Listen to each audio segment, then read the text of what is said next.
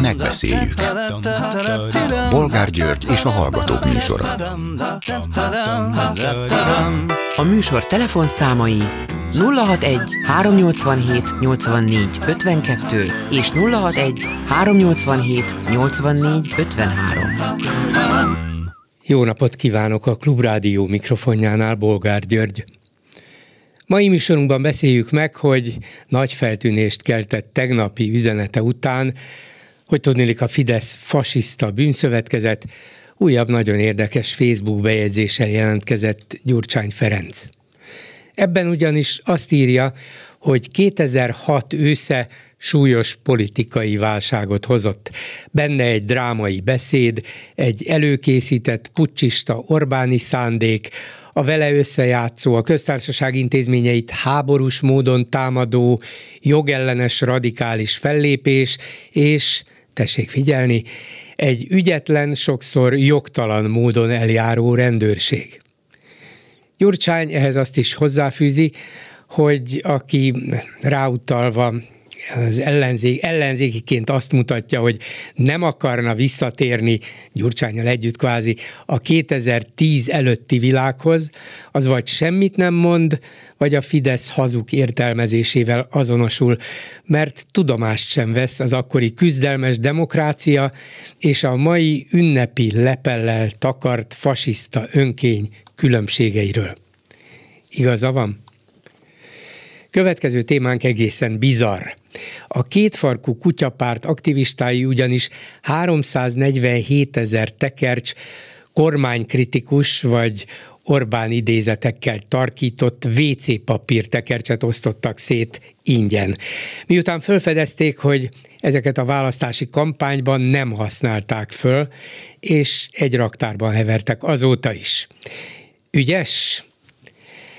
Mi a véleményük aztán arról, hogy Orbán Viktor többet keres, mint az uniós tagállamok kormányfőinek többsége? Mert megérdemli? És arról mit gondolnak, hogy Márki Zai Péter nem csak, hogy pártot akar alapítani, de már a bíróságnál is van a bejegyzési kérelem. Szóval még egy párttal erősebb lesz az ellenzék, vagy gyengébb. És végül beszéljük meg, hogy Putyin másfél napos tűzszünetet hirdetett az ukrán háborúban az orosz ortodox karácsony idejére. Nem csoda, hogy az ukránok ezt képmutatónak minősítették és elutasították? De mi kellene egy valódi tűzszünethez? Telefonszámaink még egyszer 387 84 52 és 387 84 53. Háló, jó napot kívánok! Tiszteltem Bolgári István vagyok, és a WC papírról nekem az jutott eszembe, annak idején Sándor Györgyet ismeri, ő csinálta azt annak idején, hogy WC papírt osztogatott, hogyha nem tetszett a, a amit mondott, akkor kitörölheti mindenki vele. De nem ez a lényeg, hanem... Talán ennek szellemében ezt a... Igen, gondolom ennek a folytatása. Hát igen, igen, és egy, egy honlapot is hoztak létre kitörölhetet.hu névvel. Ha, ha emlékszik még a Durov állatidomár, ez orosz szovjet állatidomár volt, aki azt mondta, hogy az a lény, aki eszik, az, az manipulálható, az idomítható. Ez azért függ össze, ez a, mert minden rezsim hát három dologból épül fel. A félelem, folyamatos lebegtetése, fél a migráns, fél a vírus, fél a létbizonytalanságtól, nem a mély szegénység, két millió, két és fél millió létminimum alatt, és a harmadik egy ázalak szellemi szintjére való lebutítása az embereknek, és mind a három működik. Amíg egy színházi előadást tízezren néznek meg, nézem ez a Youtube-on, addig egy győzikét két és fél millióan néznek. Igen. Hát most a színházi előadást egy konkrétra mondjuk átlagosan megnéznek, a, amíg életben vagy, amíg műsoron tartják, megnéznek tízezren, és valóban vannak ilyen különböző, és most már nem is csak a televízióról van szó, hanem különböző, különböző egyéb csatornákról, amelyeken lehet terjeszteni az akármit. Így van, Einstein mondta, az IQ mennyiség állandó a Földön, csak egyre többen osztozunk rajta. Én már, én már nem mernék ez a, hogy amit mit művelt a Fidesz, meg ez a 30 ezer beteg ember kivágás a kórházból, és tehát egy regényt lehetne róla írni, és csak az ember ilyenkor hátra lép egy lépés, és azt mondja, hogy hát messzebbről nézve, hogy olyan, először is minden elismerésem az öné. Azt a birka türelmet, amivel ön rendelkezik, a sok elmerodjant, nem, nem tudom, én, én nem is tudom melyik világban, élnek ezek az emberek, akik... Az Orbáni nem, nem világban, lát... hát tudját, itt van körülöttünk ez a világ. Nem, nem úgy látják a dolgot, ahogy, ahogy van, vagy nem tudom, hát ahogy szokták mondani, nem mindegy, hogy melyik végén van az ember, ugye? Igen, és, az sem mindegy, hogy a bot melyik végén vagyunk, persze. Így van, és én mindig mondtam annak idején, hogy annak idején, mikor jelentkeztem, én 40 évet színházban dolgoztam, hogy annak egy komoly orvosi vizsgálatnak vetettek alá, mielőtt fölvettek, hogy nem vagyok-e elmerodjant, hogy nem fogok-e rádobni valakire valamit, vagy nem tudom, előadás közben.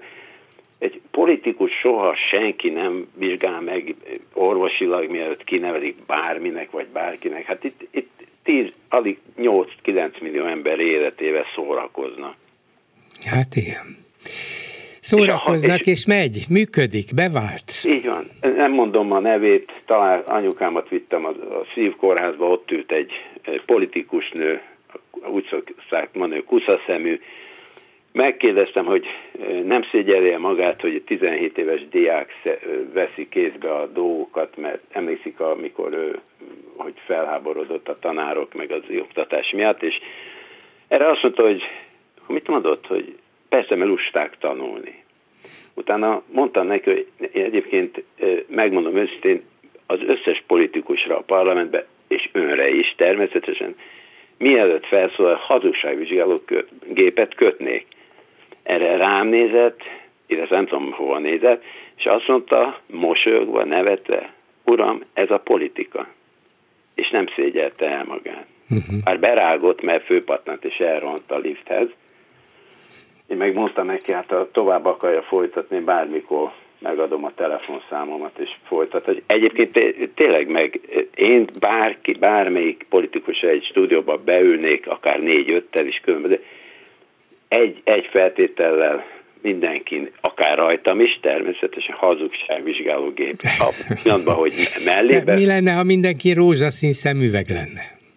De, de nem, Bátyám, hát az, hogy, az, hogy büntetlenül lehet hazudni, és az ember egy csekket nem fizet be, a másik 1 milliárd 800 milliót elsibol, és ül a parlamentbe, és nyomog, nyomogatja a gombot, büntetlenül, és mosolyog, röhög az egészen. Elképesz. Figyelj, de a, és ez a jéghegy csúcsa, amitől a Titanic elsüllyedt, ugye? Hát mi van még alul akkor? Igen, de látja, mi nem süllyedünk el, sőt, vidáman hajózunk. Olyan jó szelek fújják a hajónk vitorláit, hogy el se tudja képzelni, még ezekben a vadidőkben is. Tudja, mint csodálkozom, hogy te először is tisztelem, becsülöm önt, azt a kitartás, én már elmész szinten van. Én egyszer-két meghallgatom, és lerogyok, lerogyok utaságtól, ami az egészet körülveszi.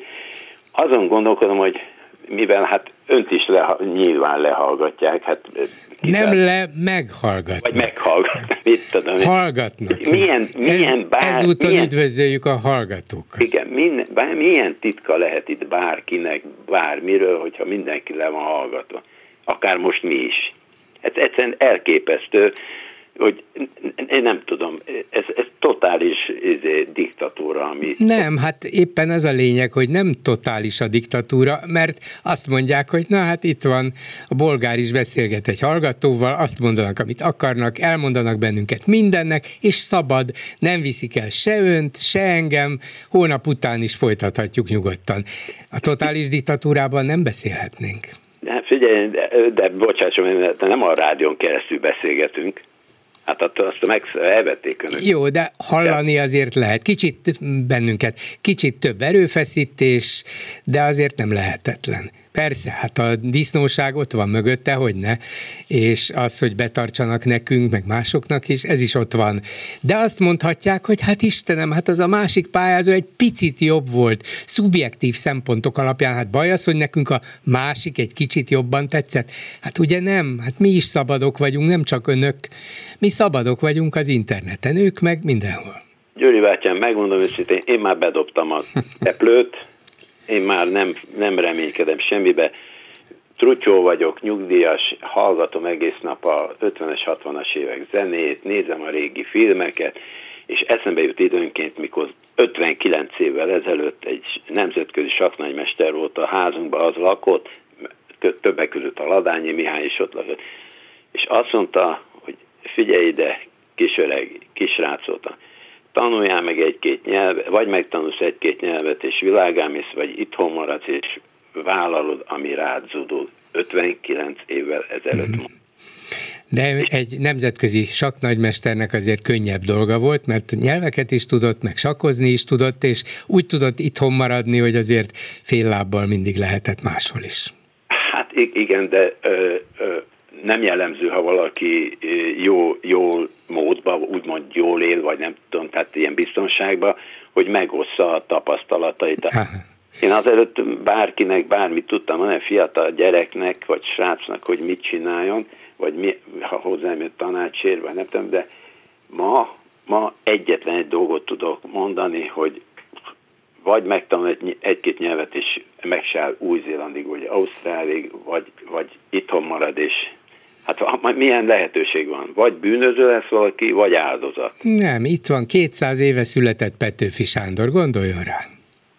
Ez, ugye, ugye, ugye miért szeretem magát? Többek között azért, mert, mert ö, tudja, hogy szóval, ö, kimondják a hallgató, tehát a be, be, betelefonáló, kimondják ön helyett is azt, a, azt a, amit ön nem akar nagyon kimondani. Hát ez a lényeg, a hallgatók beszéljenek. Így van, és e, jól irányítja a beszélgetést, és itt Figyelj, de ez a, például 30 ezer beteg ember más országban szerintem emberiség elleni büntetnek számítana, hogy kivágják a kórházból.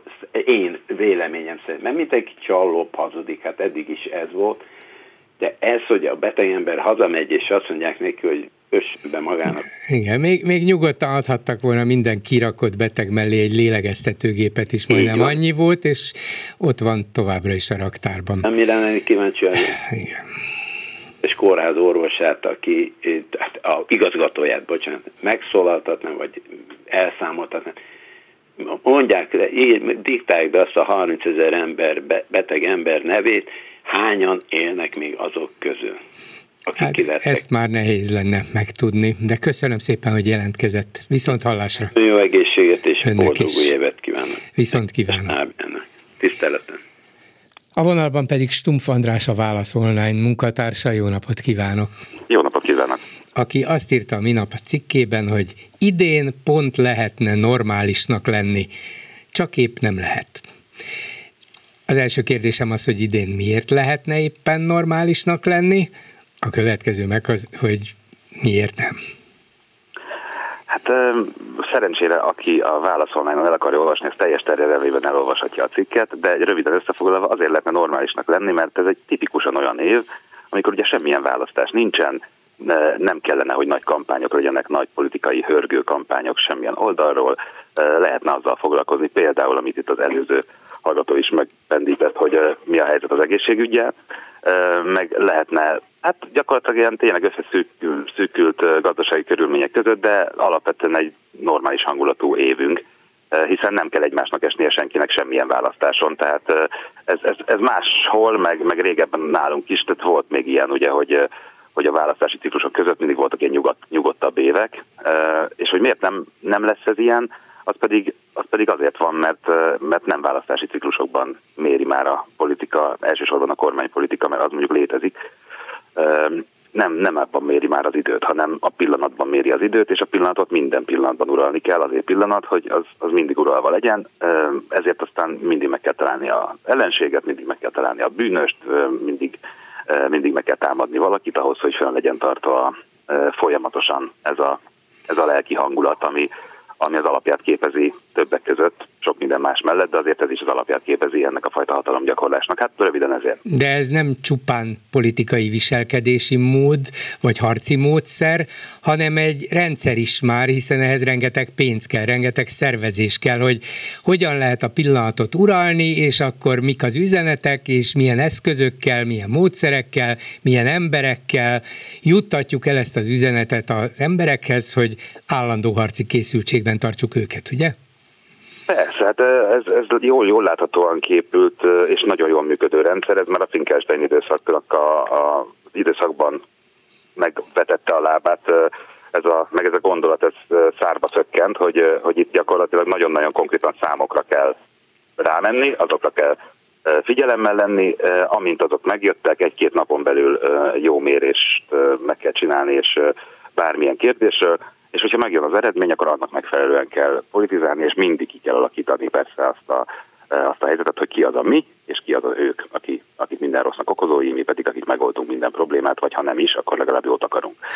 És ez, ez gyönyörűen látszott. A leg, talán a legjobb padnat azért mégis csak a tavalyi kampányban, a háború ügyében, hogy milyen elképesztő, amikor igazán helyzet van, és nem csak kreálni kell ezeket a dolgokat, mert valójában nem történik igazából semmi, mert hogy ugye egy csomószor ez a helyzet, akkor is akkor ezeket kreálni kell, de hogyha, hogyha történik éppen valami, akkor gond van egy-két napig, mert ott tényleg Igen, nem... Csend is volt néhány napig, mint a zavarban lettek hát, volna, de, bizony, de a felmérések nem, biztos nem, mentek. Nem az övék volt a teljes kezdeményezés, ugye nem abból indult ki a dolog, hogy kitalálnak valamit, hogy na most ez lesz a kampány, és akkor, akkor hát akkor nincs megtorpanás, mert akkor tudják az egészet előre, hogy bemérik, hogy nagyjából mit gondolnak az emberek mondjuk a nem tudom, melegházasságról, sokan ellenzik, akkor csinálnak egy kampányt rá, ott akkor nincs megtorpanás, az teljesen jól működik. Miközben valójában nem történt semmi a, a valóságban. De ott tényleg az volt, hogy kitört egy háború, tehát az, azt nem ők irányították, az, arról nem tudott Orbán Viktor, hiába volt Putyinnál 5 órán keresztül, és hiába volt békemisszión, sőt ugye éppen annak igen. ellenére lett háború, hogy ott volt békemisszión. Bizony, bizony, tehát hogy en, na, ott volt egy két-három napos uh, tanakodás, meg, meg lefagyás, hogy akkor most mi a fene legyen, mert az, az annyi az az idő, amíg befutnak a századéknak az elemzései. És amint befutottak, onnantól kezdve viszont pillanatok alatt meg lett mondva minden is csatlósnak mindenkinek, hogy mi az az üzenet, amit, amit nyomni kell, és azt, azt, azt nyomni, nyomták is ezerrel, és működött is a dolog. Tehát, hogy ez egy nagyon-nagyon jól fölépített, és nagyon, tényleg nagyon profi munka amit ilyen szempontból elvégeznek a kormánypolitikusok, hajlandók nagyon sokszor ismételni, akár elképesztő blödségeket is. Most például... Hajlandók hülyének is látszani. Ha ez a feladat. Bizony, bizony, hát ugye nem, tehát a célcsoport előtt nem hülyének, hanem hősnek Persze, látszani. Az, hogy van egy, van egy szűk réteg, aki előtt ez hülyeségként fog föltűnni, az pedig nem kell, hogy érdekelje a, a politikust, hiszen ő a többségre hajt, nem pedig a, nem pedig a kisebbségre, mert azzal csak veszíteni lehet. Tehát, hogy igen, tehát még akkor is, hogyha ő maga is tudja, hogy a baromság, amit beszél, a nagy cél érdekében meg fogja tenni. Ma például én nagyon döbbenten láttam, hogy a honvédelmi miniszterünk, aki egyébként egy nagyon jó csóka, én nagyon régről ismerem, volt főnököm is, eh, kiposztolja honvédelmi miniszterként a Bobrovnicki Kristóf, hogy hát eh, a békepártyán eh, állunk, és a háború rossz. A háború rossz, az minden, mindenképp mi a békepártyán állunk. És így gondolkodtam ezen, hogy egy honvédelmi miniszter kiposztolja hogy a háború rossz, az, mi, az nem sok jót jelent. Tehát ez azt jelenti, hogy ha minket megtámad bárki szomszédunk, mint ahogy az ukránokat megtámadta Putyin, minket bárki megtámad, akkor föl, föltesszük a kezünket, és meg se próbálunk ellenállni, mert a háború rossz. És ez, kivonulnak ez, az emberek, ez hogy békét akarunk, bék, ez elrettenti a támadókat nyilván. Ez majd, ez majd elrettenti, igen, tehát hogy, hogy ez azt jelenti, hogy ha megtámadnak, mi nem csinálunk semmit, mert mi annyira nem szeretjük a háborút. Tehát vélhetőleg nem, vélhetőleg, ugye, ha megtámadnak minket, akkor mi is tennénk valamit, hogy talán ne foglalják el az országunkat mások. Um, és, és ez így van jól, és pont egy honvédelmi minisztertől nekem nagyon furcsa az, hogy azt mondja, hogy a, hogy a, hogy a háború csak azt kerüljük el, és csak béke Igen. legyen, mert hát nem mindegy, hogy milyen áron. Igen. De ha már szóba hozta Szalai Bobrovnickit, és azt mondta róla, hogy nagyon jó csóka, mert ismeri közelről, azt mivel magyarázza, ebben a cikkben persze erről nincs szó, de mondom, ez most vagy hogy kapóra jött, vagy legalábbis engem érdekel, azért teszem fel a kérdést. Mivel magyarázza azt, hogy azon kívül, hogy nyilván ugye a heti válasznál ő ott valami tulajdonosként szerepel, tehát ilyen módon nem, volt. Nem, nem hogy volt, ő? volt ő lap, lapigazgató, lapigazgató volt, meg egy ideig főszerkesztő is volt. Aha. Szóval egy ilyen jó csóka, aki nyilván tájékozott is, művelt is, politikában is, egyébben is járatos üzleti életben, hogy lett egy ilyen nagy játékos, és most nem a politikára gondolok, hogy bekerült a kormányba, hanem egy fokkal előtte járnék még gondolatban, hogy Habony Árpáddal való kapcsolata, hogy egyszer csak megjelent, mint nagytőkés, megjelent ilyen üzletben, olyan nagy vállalatnál, olyan oroszokkal folytatott bizniszben, e, valahogy úgy, mintha aztán a kaszinó bizniszben, mintha semmiből húzták volna elő Jolly Jokerként. Ez hogy megy?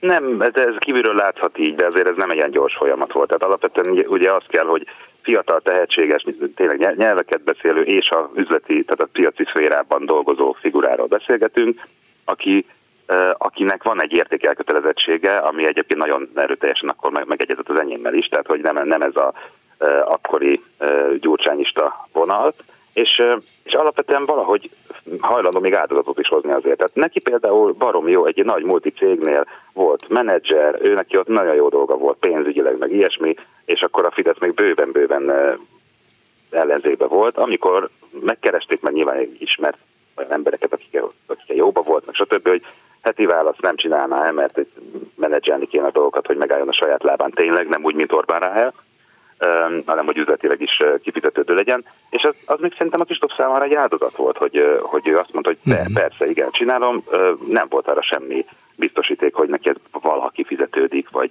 mármint, hogy anyagilag biztos, nem, nyilván sokkal kevesebbet keresett, mint, mint menedzserként. Aztán, aztán viszont látszott, hogy, hogy hát ha, ha már lehet majd valamikor politikailag is, meg minden, akkor már nem lap, meg minden, hanem akkor a párt és környéke, és Habony Árpáddal való megismerkedés az már szerintem, ezt nem tudom biztosan, egy elég tudatos döntés lehetett, vagy az, hogy ebbe a körbe, így az Orbán Viktor legszűkebb körébe bekerülni, az az olyan jó lehet. Tehát, hogy ha már, ha már azon a, abban a csapatban focizik, akkor már egyre följebb. És, és ez aztán ilyen. Aztán uh-huh. ilyen, hogyha, hogyha abban a csapatban focizik valaki, és úgy dönt, hogy akkor abba beleáll, akkor, akkor megvan a, hogy is mondjam, a lehetőség Akkor rábíznak is. ilyen kényes dolgokat is. Igen, és hát nyilván az embernek döntéseket kell hozni az életében, olykor nagyobbakat, és az, az egy döntés, hogy, hogy akarja el, hogy ő legyen a nagyfiú.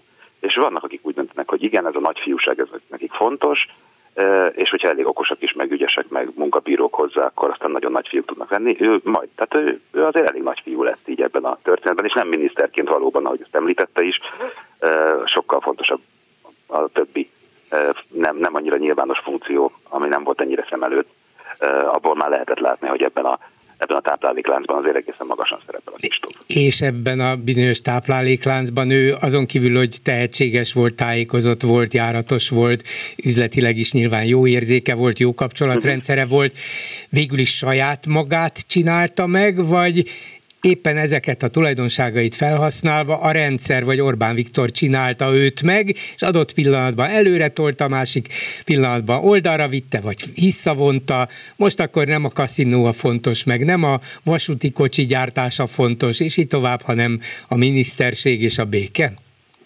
Én most nem is, egyezném ki így személyesen rá, mert ezért ez egy bizonyos szint fölött az nem, nem lenne szép, hogy most nincs bekapcsolva a vonalba, hogy, eh, hogy ha róla hát bár bekapcsolhatnánk a vonalba, bár bekapcsolhatnánk. Igen, igen, igen, egyébként az teljesen jó lenne, hogy egyszer én is szívesen kérdezném egyszerűen, és nem, tehát hogy de azért ilyen háta mögött kibeszélni az nem, nem annyira szép dolog, de általában a rendszerről azért az, az látszik, tehát amennyire én beleláttam, belelátok, hogy ha megvan ez a döntés, és, és valaki belekerül és, és képes is dolgozni, onnantól azért nem a maga ura a rendszeren belül, tehát hogy mit csinál, hogy, hogy milyen feladatot kap, azt nem ő dönti el, hanem, hanem azt a főnök dönti el, és, és azt aztán utána legjobb tudásához mérten megcsinálja.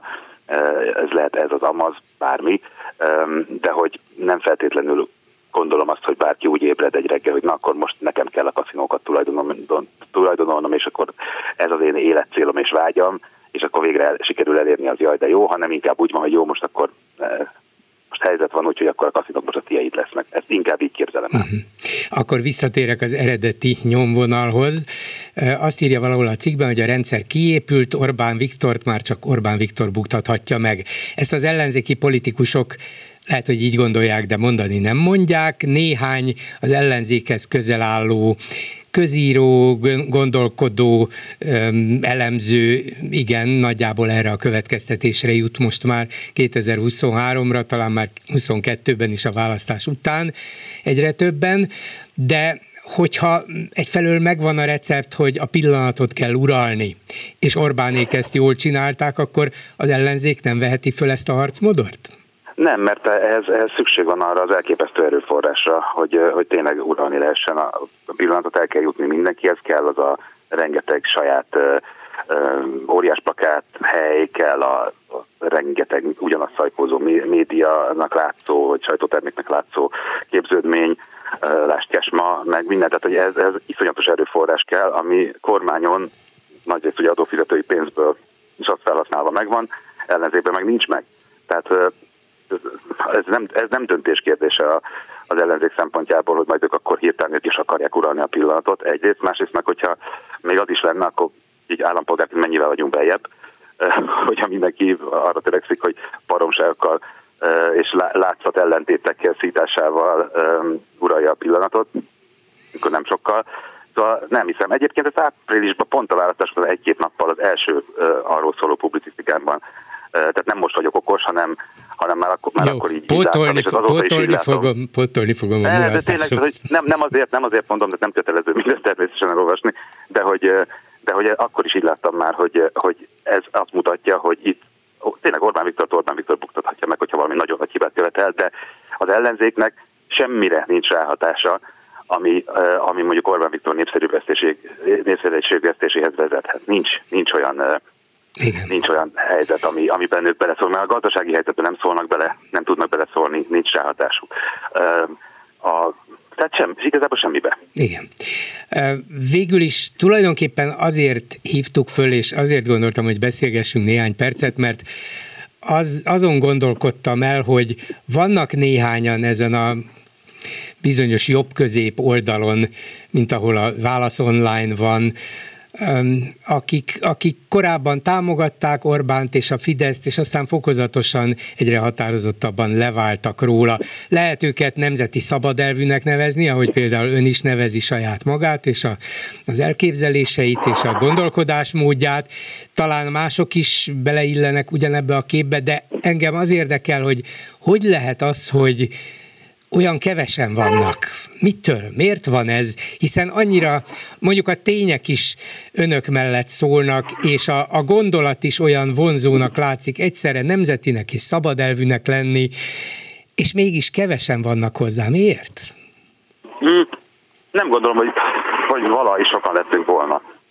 E, igazából csak úgy, úgy tűnt, úgy látszott, hogy, hogy sokan vagyunk. Ez az egyik. A másik, hogy szerintem egyáltalán nem az történt, hogy itt mi leváltunk volna az Orbán Viktorról, én úgy gondolom, hogy ha már, akkor az Orbán Viktor vált le róluk. Jó, Tehát, stimmel, egy, egyetértek. Nagyon, egyet nagyon nem mindegy. Nagyon nem mindegy. Egyetértek, persze, az, az, persze. Amit, az, amit 2008-ban az Orbán mondott, akár oroszokról, nemzetközi politikáról, nyugatról, keletről, stb. azt a mai napig osztom. Tehát, hogy én akkor is ezt gondoltam, meg ma is. Ő már nem ezt gondolja, meg nem ezt csinálja. Akkor nem én váltam le róla szerintem, hanem hanem ő vált le a korábbi gondolatairól. Egyszerűen azért, mert politikailag sokkal kifizetődőbb. Nyilván akkor is az volt a Fidesz célja, és akkor meg is tudta csinálni, hogy, hogy az egész nagy jobboldali tábort, a jobb középtől a harsányabb jobboldaliakig mindenkit egy táborba tereljen, és, és megszerez a támogatást. Akkor azokkal a gondolatokat, neked az Orbán mondott 2008 környékén még, a kormányváltás előtt, azzal az a jobb közép tábort is tényleg meg tudta szólítani abszolút engem is, tényleg. De hogy de egy már nem, nem mond olyanokat, és ez a jobb középtábor akkor is nagyon kicsi volt, csak mivel az Orbán még ezeket a szövegeket mondta, azért azt lehetett gondolni, hogy, hogy, na, hogy esetleg nagy. Olyan nagyon nagy nem volt. Másrészt sokkal inkább a, a, a Fidesz tábor nagy részét akkor is azt határozta meg, hogy egészen egyszerűen tényleg személyhez kötődött. Tehát az volt, hogy hogy van Orbán Viktor, és benne bízunk. Ezzel nem feltétlenül van baj, tehát hogy máshol is van ilyen politizálás, de hogy ez határozta meg. És mivel Orbán Viktor meg megváltoztatta a nézetét, de Orbán Viktor Orbán Viktor maradt, ezért ők, ők mennek vele, bármit csinálnak. És igazából sokkal többet is lehet nyerni politikailag ezen. Lásd az amerikaiaknál ugyanez a trumpizmus, hogy hogy lett baromi sikeres. Ott is elképzelhetetlen lett volna tíz évvel korábban, hogy hogy azokkal a szövegekkel, meg kiállással, meg gondolatokkal bárki az amerikai jobb oldalt vagy republikánus oldalt maga, tehát maga alá tudja gyűrni, és a Trump megcsinálta. Tehát egyszerűen van egy ilyen világ jelenség is, amikor ezek a fajta identitáspolitikai reakciós és ellenreakciós mozgalmak, meg erők tudnak maguk mögé tömeget állítani. Szerintem ezt látjuk itthon is. Köszönöm szépen Stumpf Andrásnak, a Válasz Online munkatársának. Viszont hallásra! Viszont hallásra! Háló, jó estét kívánok! Jó estét kívánok, tiszteltem Bolgár úr, Faragó Endre vagyok, már jó néhányszor beszéltünk Parancsolja. korábban. És hát több témával is szeretnék hozzászólni, most kezdjük onnan, ami, amit már három nappal ezelőtt szerettem volna megpendíteni, ez a tudásmenet. Igen. A pedagógusok tudásmenete, szakszervezeti vezetők felvonulása és a, a tiltakozó tanárok mozgalma. Most itt fölvetődött az a probléma, azt hiszem ön is fölvetette, hogy hát ez, ez nagyon kevés, hogy kevesen vonulnak, hogy nem elég az a 25-30 vagy 50 ember, hanem itt jóval többnek kellene vonulni, és akkor itt elhangzott az ellenvélemény, és az enyém is ugyanez, hogy ez nem kevés. Hát gondoljon bele mindenki abba, hogy 30 kilométeres útra vállalkozik. Ugye? Van, aki mind a 180 kilométert végig gyalogolt állítólag. Igen, igen, néhány szakszervezeti vezető, igen. Igen, tehát ez maga, ez maga egy óriási fizikai és lelki megpróbáltatás, és akkor itt a cél nem az, hogy minél többen vonuljunk abba a sorba, hanem az, hogy láthassuk magunkat, hogy itt vagyunk, lássa mindenki, a média tudósítson, a RTL klub, az ATL klub mutatja a képeket is. Hát azt nem várjuk, hogy az M1 is ezt be fogja mutatni, de hát ez, ez, ez már bár ez így van, már régóta, de az maga a fő lényeg az, hogyha odaérnek a költséggimnáziumhoz, vagy előtte a hősök teréhez, ha minden igaz, és onnan indulnak tovább, hát akkor ott gyarapodjon a létszám, a tömeg, és ott csatlakozzanak a budapestiek minél nagyobb tömegben, és akkor kialakulhat egy nagy-nagy demonstráció is. Igen. Tehát ez az egyik. Igen, ebben igaza van. Csak az emberben mégis ott van az a hát elégedetlenség, vagy bizonyos szempontból csalódottság, hogy hogy talán, ha nem is végig a 180 km, csak ahogy közelednek egy nagyobb településhez, egyszer csak kijönnek sok tucatnyian, vagy pár százan, és mennek velük két-három kilométer, de inkább a félelmet látom, hogy talán kijönnek, talán mm, integetnek is nekik, talán hoznak egy kis meleg teját, de, de nem mernek igazán csatlakozni. Hát igen, ezt idáig én is így láttam, de ha már ott lesznek Budapesten, akkor ott azért Budapesten mégiscsak sokkal nagyobb volt a tiltakozás, biztos, meg a, biztos, a igen. demonstrációknak a gyakorisága is, meg a tömege is sokkal nagyobb volt, és akkor ezek az emberek, akik eddig korábban részt vettek azon a több tízezer tüntetésen, azok mind oda mehetnének újból, és ezeket a tüntetéseket nem szabad abba hagyni, egyáltalán hiába mondják azt, hogy eddig nem volt eredménye, mert a Pintér Sándorral nem lehetett eredményesen tárgyalni, akkor sem szabad feladni. Ugye, hát mond Petőfi versére is lehetne ezzel célni, hogy addig nincs megnyugvás, stb. Ugye? Igen, igen, jó, Most értem, értem, értem, értem. Ugye igen. ezt nem kell magyarázni. Tehát Persze. nem szabad abba hagyni, mert ha abba adják, akkor az temető, akkor nincsen semmi se tovább. Ez végtelenség, ez ilyen hosszú tüntetés sorozat az elmúlt 12 évben még nem volt tudtommal. Igen, egy, egyetértek önnel, annak ellenére, hogy egyelőre látható eredménye nincs, de önmagában az óriási eredmény, hogy sikerült ezt a fajta tiltakozó mozgalmat életben tartani különböző eszközökkel és módszerekkel és megjelenési formákkal. Na most ehhez kapcsolódik a másik, ami szintén a, a pedagógusoknak a, a, a munkáját és a, a követeléseit érinti, hogy ön három nappal ezelőtt azzal a gyakran betelefonáló tanárnő, állítólagos tanárnővel vitatkozott, és hát én ezt végighallgattam, és nagyon fel voltam háborodva, nem csak én, hanem a kommentelőknek is a nagy része. és még és sokan ő, mások valóban. És sokan mások, és ön megvédte magát, és már nem először, mert hallottam már számtalan ilyen riportot, vagy hogy mondjam, interjút, amit Fideszes betelefonálókkal folytatott, és abban igaza van, hogy ezekkel mind szóba kell állni, meg kell vitatni a, a ellenvéleményeket is, de én azt vettem észre, hogy ez a hölgy nem tartotta be a normális párbeszéd és dialógusnak a szabályait. A, a, bele, állandóan beleszólt az ön, ön megnyilvánulásaiba.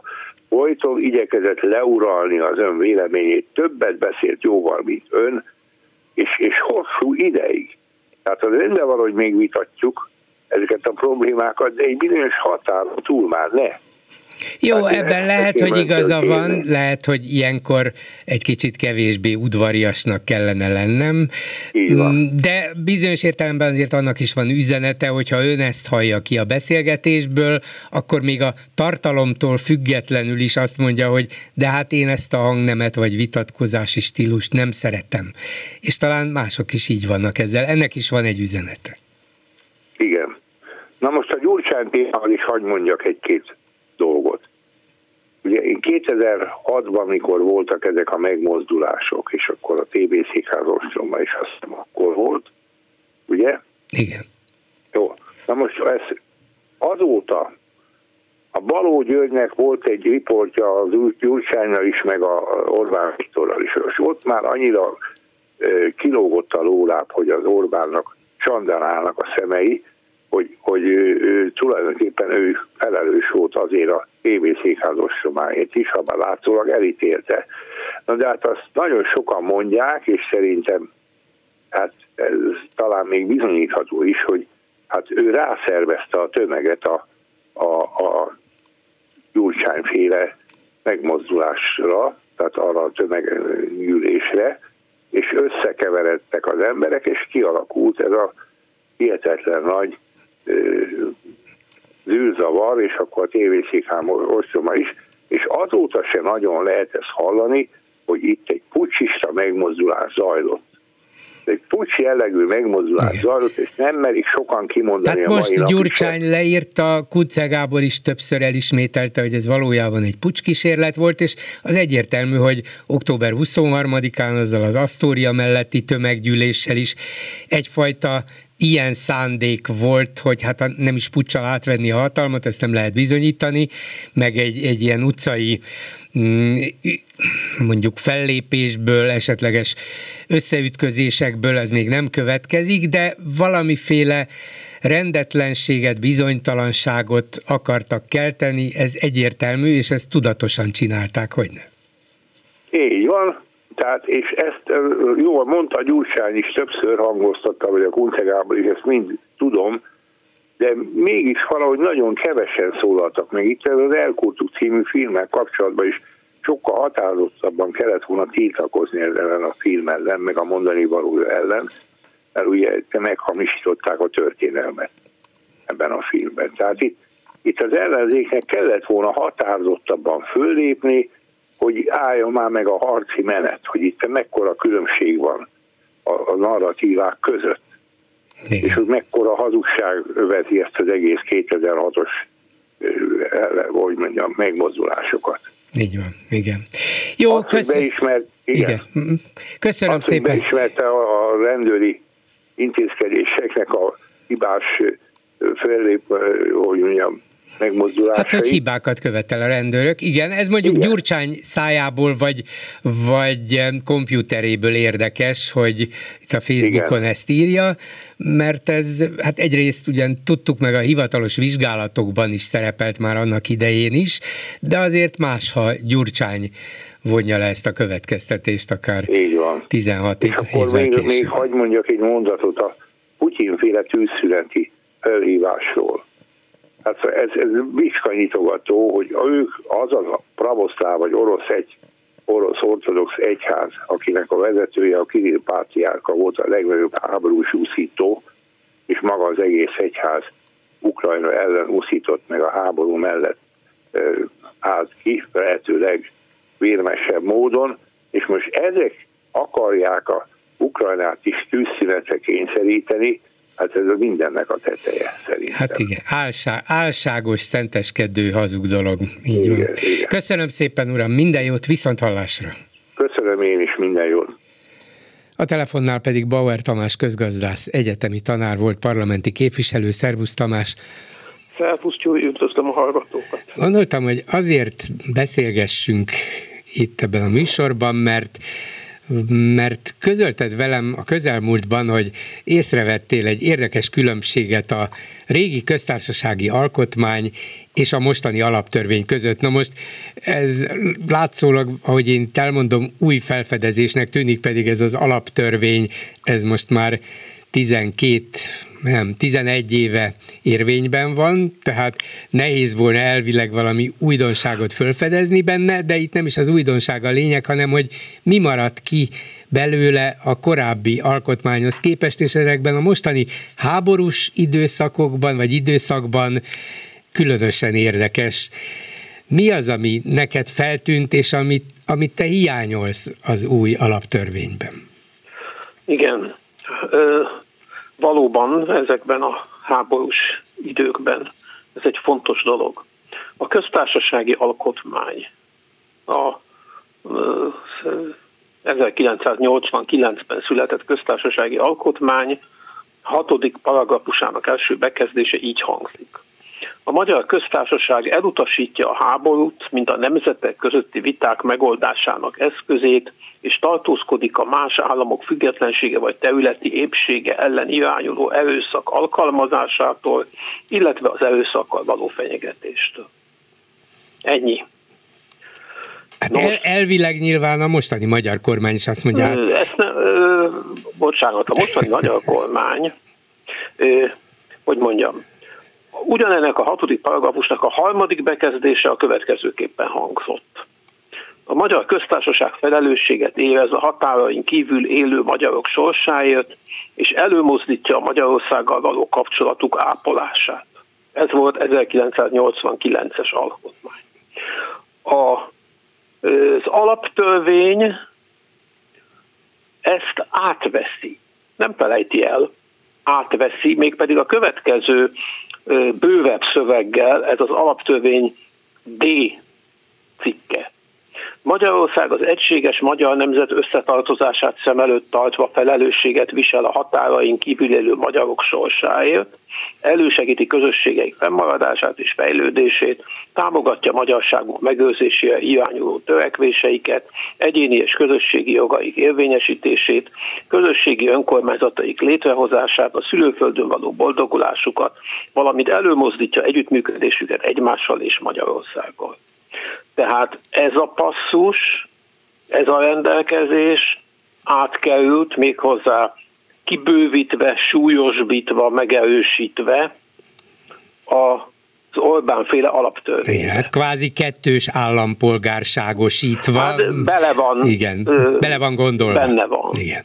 Na most, és benne van az egységes magyar nemzet doktrinája, amiről most nem beszélünk, de csak jelzem, hogy ez nem magától értetődő. Na most ezzel szemben a háború elutasítása, a béke melletti elkötelezettség, ami az Egyesült Nemzet, a második világháborút követően az Egyesült Nemzetek létrejöttével egy alapvető normájává vált a nemzetközi kapcsolatoknak. Igaz, hogy ezt nagyon sokan nem tartották be, és nem tartják be, de az 1945 óta egyfajta a nemzetközi normák súlyos megsértésének minősül. És nem véletlenül került bele ez a köztársasági alkotmányba, az 1989-es alkotmányba, mert Magyarország, az új magyar köztársaság alapítói számára alapkérdés volt, hogy a nemzetközi kapcsolatok normáit, amelyek a demokratikus világban érvényesek, ezt magunkénak tekintjük Magyarországon is. Most az, hogy ez nem került bele az alaptörvénybe, Sok minden nem került bele az alaptörvénybe, köztudott, hogy például a társadalombiztosítás sem, ezt Mihály Péter vette észre az alaptörvény megjelenése és elfogadása után valamivel, ez sem volt véletlen, hiszen az Orbán rendszer gyakorlatilag felszámolta Magyarországon a társadalombiztosítást. Magyarországon ma valójában nincs társadalombiztosítás, hanem a mindenkori kormány, illetve parlamenti többség a saját kényekedve szerint dönt arról, hogy mit ad az egészségügyben és mit ad a nyugdíjasoknak. Ha úgy tartja kedve politikai szempontja, akkor éppen ad 13. havi nyugdíjat, ha nem úgy tartja a kedve, akkor meg nem ad. Az egészségügyben ugyanez a helyzet. Tehát nincs társadalombiztosítás Magyarországon, és nem véletlenül maradt ki a társadalombiztosítás. Tehát azt mondod, hogy, azt mondod, hogy Orbánnak megvolt a víziója már az alaptörvény megírásakor, vagy azelőtt, hogy mi kerüljön bele, és mi maradjon ki. Hát, hogy ne. Természetesen. És, és például az, ami a köztársasági alkotmányban ben volt Európáról, hogy a Magyar Köztársaság az európai népek szabadságának, jólétének és biztonságának kiteljesedése érdekében közreműködik az európai egység megteremtésében. Ez volt, nincs? Tudatosan?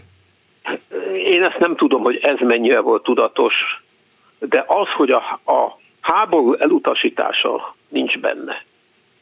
Ez összhangban van számomra azzal, hogy például a, az utolsó 2022-es tusványosi beszédben az Orbán magyarázza, azt is mondhatnám, hogy megmagyarázza, azt is mondhatnám, hogy legitimálja az Ukrajna elleni orosz támadást.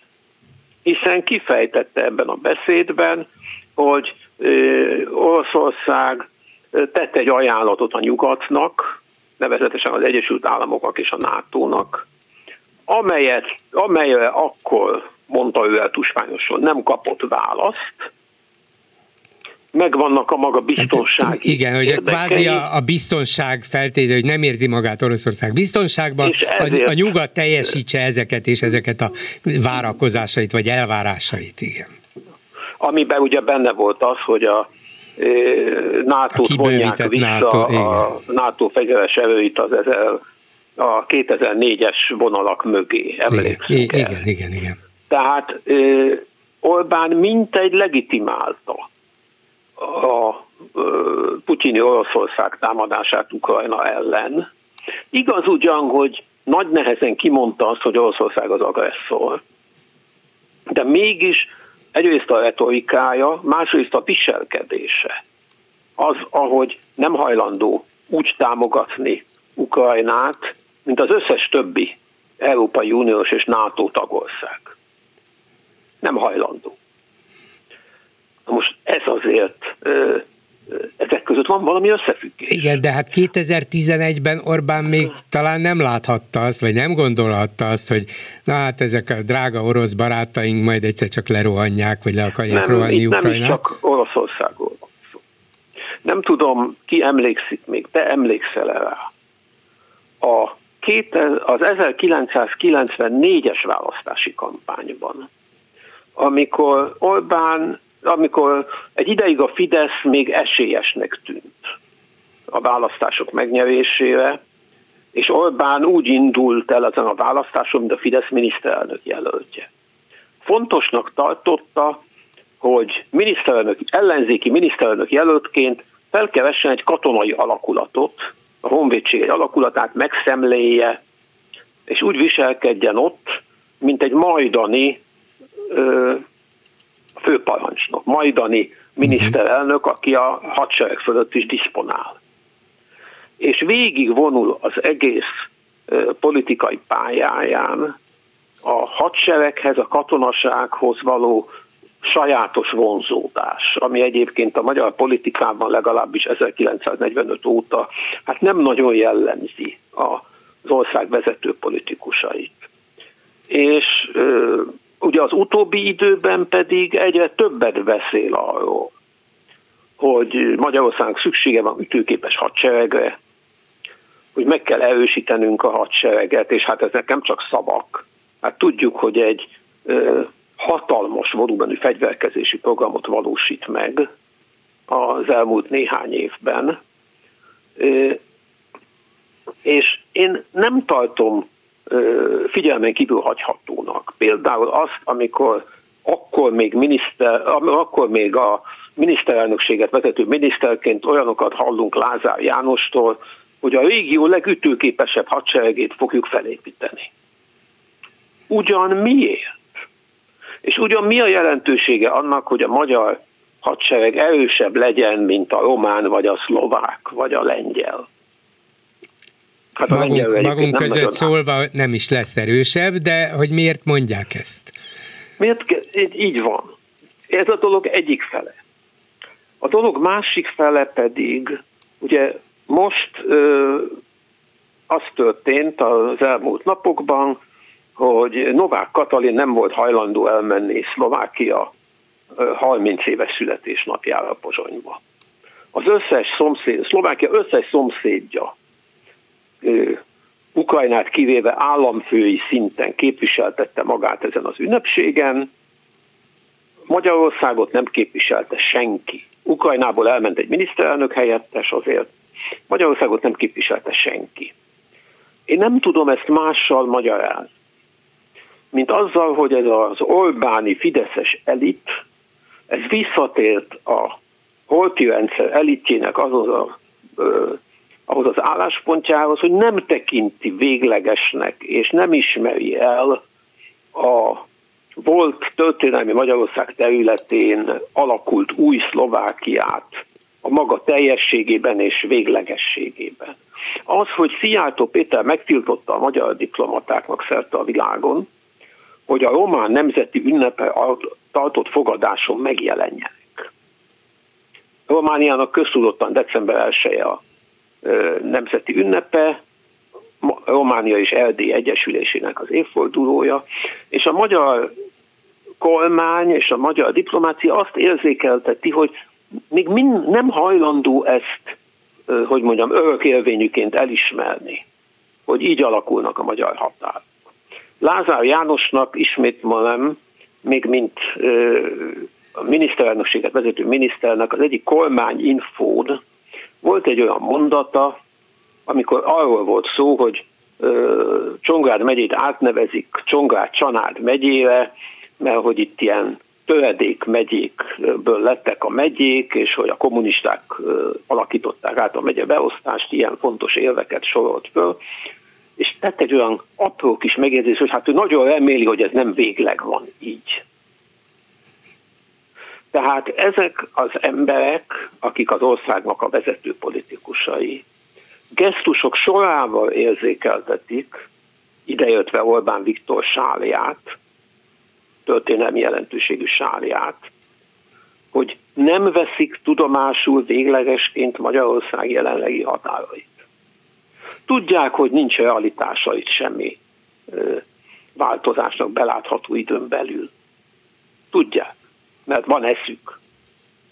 De mégis azt érzékeltetik gesztusok sorával, hogy nem tekintik ezt véglegesnek, nem tekintik ezt visszacsinálhatatlannak, és ez, ennek az ismeretében már egyáltalán nem mindegy az, hogy az alaptörvényből kihagyták azt, hogy Magyarország elutasítja a háborút, mint a nemzet, nemzetközi viták megoldásának eszközét.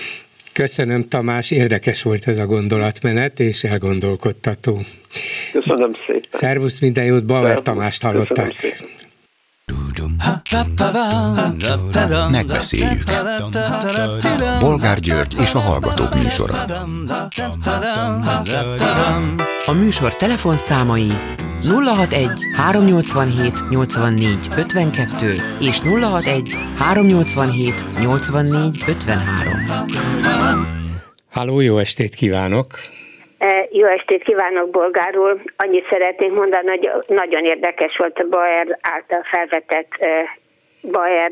Nem, igen, nem. igen nagy, nagyon jól értek egybe a dolgok, a különböző, különböző közvetett bizonyítékok valóban. Igen, nagyon, nagyon, és, és nagyon elgondolkodtató, úgy, ahogy ön mondta, nagyon-nagyon érdekes, és hát egy kicsit ijesztő is, de én, én, én én osztom az ő véleményét, szóval én is látok ebbe dolgokat, de hát ugye nem ezért telefonáltam, hanem élnék a pénteki, ön ennek idején mondta, hogy pénteken megengedő, hogy esetleg nem a témához szólunk hozzá. Mindig megengedő vagyok, hát mindig. Tudom, tudom, tudom, ön igen nagy vonalú, de még én emlékszem, amikor ezt egyszer bejelentett, igen, hogy pénteken ilyen is szabad. Na most azért telefonálok, mert én egyre többet hallom azt, és most is az első betelefonától is hallottam, hogy agymosodtak. Na most Először be kell, azt kell mondanom, hogy kijelentem, hogy nálam jobban, ebben az országban semki nem utálja jobban az Orbán Viktort. Illetve nem is azt mondom, hogy utálom, hanem egyszerűen undorodom tőle, mert olyan hitvány embernek tartom, de olyan hitvány embernek, hogy borzasztó. És ennek ellenére engem mégis egyre jobban zavar az, hogy hallom nagyon sokat most már az, a rádióból, hogy ilyen eh, agymosodtak, olyan idióták, olyan izék. Na most eh, itt nem, nem feltétlenül, hogy a tanárnőre vonatkozik ez, meg még van egy úriember is, aki szokta önt boldogítani, meg egy Kálmán nevezetű, aki a Najman boldogítja, hanem úgy általában ugye az e, egészre, és hogy például az önök munkatársai között is van olyan, aki abszolút nagyon okos, nagyon értelmes, most nem mondom a nevét, de ő is azt mondja, szóval, hogy egyszerűen e, megnyilatkozott a héten valamikor, hogy, hogy hülyének nézi azokat az embereket, akik e, nem látják, hogy mi van ebben az országban. És én tudom, hogy ez már ez az abszolút elkeseredettség, e, hogy tényleg mi van itt, és nem lehet látni. Na most én fölvázolok egy, egy, kép, egy képet, és kérdezem öntől, hogy, hogy másképp látnák-e. Ha lenne arra lehetőség, hogy kimegy egy riporter csapat, és a, a, a, a milyen puszta 60 puszta? 60 pusztát. Igen végig tudna menni, bele tudná fotózni a, a könyvtárat, az alaksort, a 40 gépkocsi bejáróval, azt az hihetetlen e, e, luxust, ami ott van. És ez főműsor időben is, el, és ugye elmondanák, hogy ez Orbán Viktor apukájának, aki 80, benne van már, jó van a 80-ba, hogy ez az ő tulajdona, és ő ezt építette, és ez az ő igényeinek megfelelő vagy, vagy lenne, tudnának egy olyan műsort csinálni, képekkel, hogy, hogy elmennének a faluba, ahol Lőrinc lakott, megmutatnák, hogy honnan indult, milyen iskolai végzettség, szóba kerülne a múltja is, hogy milyen iskolai végzett, stb., mire vitte 2010-ig, és aztán utána bemutatnák, hogy most mi van, vagy lenne egy másik eset, hogy Tiborc István, hogy annak idején mielőtt még nem vette el az Orbán lányt, akkor mivel foglalkozott, milyen volt. Most végig mennének azokon a kastélyokon, közelről megmutatnák belülről is a kastélyokat, az egyebeket, és ez főműsoridőben többször le tudnák vetíteni, mondjuk a Duna TV-n akárhol, tehát ott, amin sűrű nézik. Azt kérdezem öntől, akkor is az, az lenne a véleményünk, hogy az embereket ez nem érdekel, vagy, vagy azt kérdezem, hogy ez ön szerint nem érdekelni az embereket, ha ezt többször látnák így, megmutatva képpel, nem csak szóban, amire ugye beszélünk, és az ember vagy odafigyel, vagy nem, hanem ezt látva, akkor is úgy gondolja, hogy agymosodtak lennének a magyarok? Nem, mert akkor a valósággal lenne átmosva az agyuk, vagyis elmondanák nekik, bemutatnák nekik, hogy mi történik, hogy történik, mi az eredménye, megmagyaráznák, hogy néz körül, ez is ez a helyzet. Az agymosás szerintem úgy értik sokan, akik használják, hogy szerencsétlen emberek, akik nem tudnak tájékozódni, mert sok minden okból vagy nem érdeklődnek annyira, vagy nem veszik a fáradtságuk, vagy van elég dolguk is, lényegében csak a egy-két legfontosabb fideszes üzenetet hallják meg, vagy látják meg. Ha tudnák ők, hogy mi a valóság, akkor valószínűleg tájékozottabban Igen. döntenének a választásokon. De ez a lehetőségük nincs meg, mert a tájékoztatás Igen. eszközei ezért, a Fidesz kezében vannak. Igen, de ezért gondolom, Olbár, Bolgár úr, hogy nem azokra kellene haragudni. Nem, és nem, nem. Én, én is úgy gondolom. És, mert, mert most egy kicsit én már azt érzem, hogy, hogy ugye mi mondjuk azt, azt hogy, hogy, hogy megosztja az országot, és ugyanakkor én egy kicsit azt érzem, hogy mi magunk is megosztjuk, vagy ebbe szerepet játszunk, hogy köpködünk rájuk, holott nem rájuk kellene köpködni, hanem, hanem megint amiatt, hogy milyen hitvány ember, hogy milyen egy rafinált módon használja fel az Orbán a, a lehetőségeit, hogy így, hogy, hogy és, és mi pedig ő rájuk haragszunk. Vagy mondok egy másik, ez is nagyon-nagyon gyakran hallom, a, hallom a, a, az önök musorában is, meg az ellenzéki műsorban is, hogy elkezdik mondani politológusok is, hogy már ne, hogy az Orbán Viktor ne, ismét negyedszer nyerte meg a választást. Azt kérdezem öntől, ha hagyta volna ugyanúgy a választást, ahogy volt, most nem beszélek a csalásra semmi, csak úgy maradt volna minden, hogy első forduló, meg második forduló. Ön szerint Orbán Viktor négyszer tudott volna nyerni? Hát volt, amikor tudhatott volna, volt, amikor nem. Igen. Na hát erről van szó. Osztáljuk meg, hogy Persze. amikor nem tudhatott volna. Tehát ne, nem lenne itt, ha négyszer, ne, négyszer nem nyerte volna ha meg nem a változtatta volna meg a szabályokat a maga javára. Ha ne, ha, csak annyit. Nem, nem is kellett, csak, a, csak hagyta, hagyott volna mindent úgy, ahogy van. Hogy, hogy második forduló megmaradnának azok a kerületek, mindent úgy hagyott volna. Nem lesz. Erre ugye kijelentjük, illetve okos emberek kijelentik, mert politológus, hát gondolom okos ember tanul, és úgy jelenti ki ezt, hogy már negyedszer is megnyertem, mint egy érdem. De holott, e, és akkor az ember ugye ezt hallja, hogy hát na igen, hát ez az Orbán Viktor tényleg negyedszer is megnyerte a választást. De azon már ugye ő nem is gondolkodik el, meg nem is jut el az agyunkba, mert már annyiszor hallottuk, hogy negyedszer megnyerte az Orbán, hogy milyen egy tehetséges, hogy negyedszer megnyerte, hogy nem veszük észre, hogy azért nyerte meg, mert hogy egy hihetetlen hitvány aljas ember, hogy úgy csinálta át az egész dolgot, hogy ő megnyerhesse. Persze, igen, igen. Ebben egyetértünk.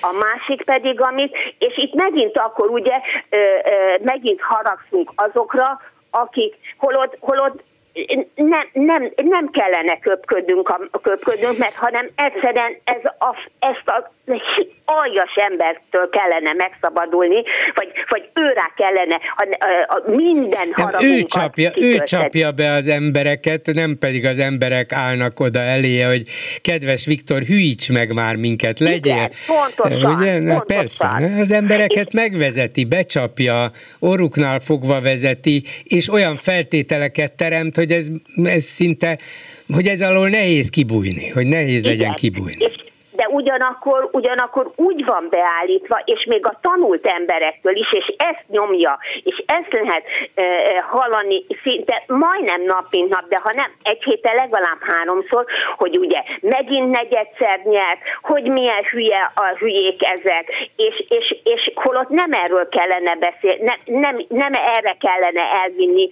az embereknek a, a, a, az érzelmeit, meg a gondolkodásmódját. Vagy például most a, az, is el, az is arról is elkezdenek beszélni, hogy, hogy most is uralja uralja Orbán Viktor a teret.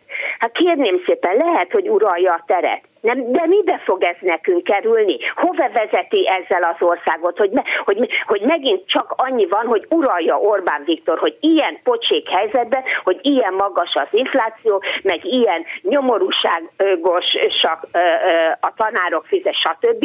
De, de az, van, ki, ki, az van hangsúlyozva, hogy uralja a teret. Igen, uralja a teret, és nem nem arról beszélünk, hogy na de milyen áron uralja még most is a teret, hogy azokra költi el a pénzt, a fölösleges dolgokra, a konzultációra, meg a hülye hirdetéseire, persze. meg a, a kitöltött agymosására. Na de ez hova fog vezetni? Hát hova még, vezetni még ugye a műsor elején a jobboldali Stumpf András is elmondta, hogy az ellenzék nem is tudná ezt a harcmodort alkalmazni, Igen. mert ahhoz, hogy uralja a pillanatot, a teret, Igen. ahhoz rengeteg közpénz kell, az ellenzéknek ez nincs, Orbánnak meg van számolatlanul. Így van, és nem arról beszélünk, hogy jó, uralja a teret, de a következő mondatban hozzátennénk, na de kérném szépen, ez mibe fog nekünk kerülni?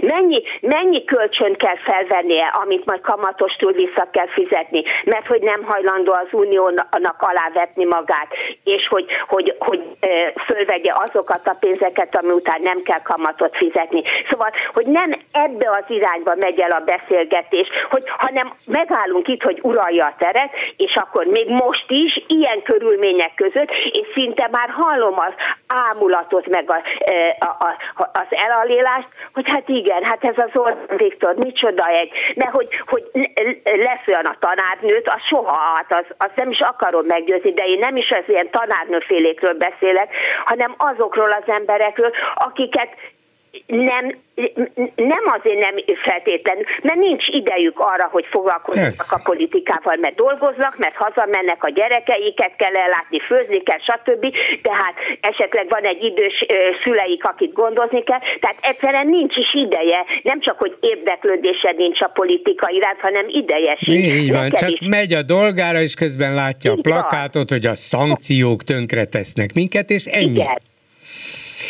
Igen, teljesen igaza van. Köszönöm szépen, hogy elmondta minden jót. Viszont hallásra. Viszont hallásra. A telefonnál pedig német Péter, a Népszava főszerkesztője. Szervusz. Halló. Szervusz Péter, hallasz engem? Szia Gyuri, próbálok hallani, igen. Ajaj, nem elég jól?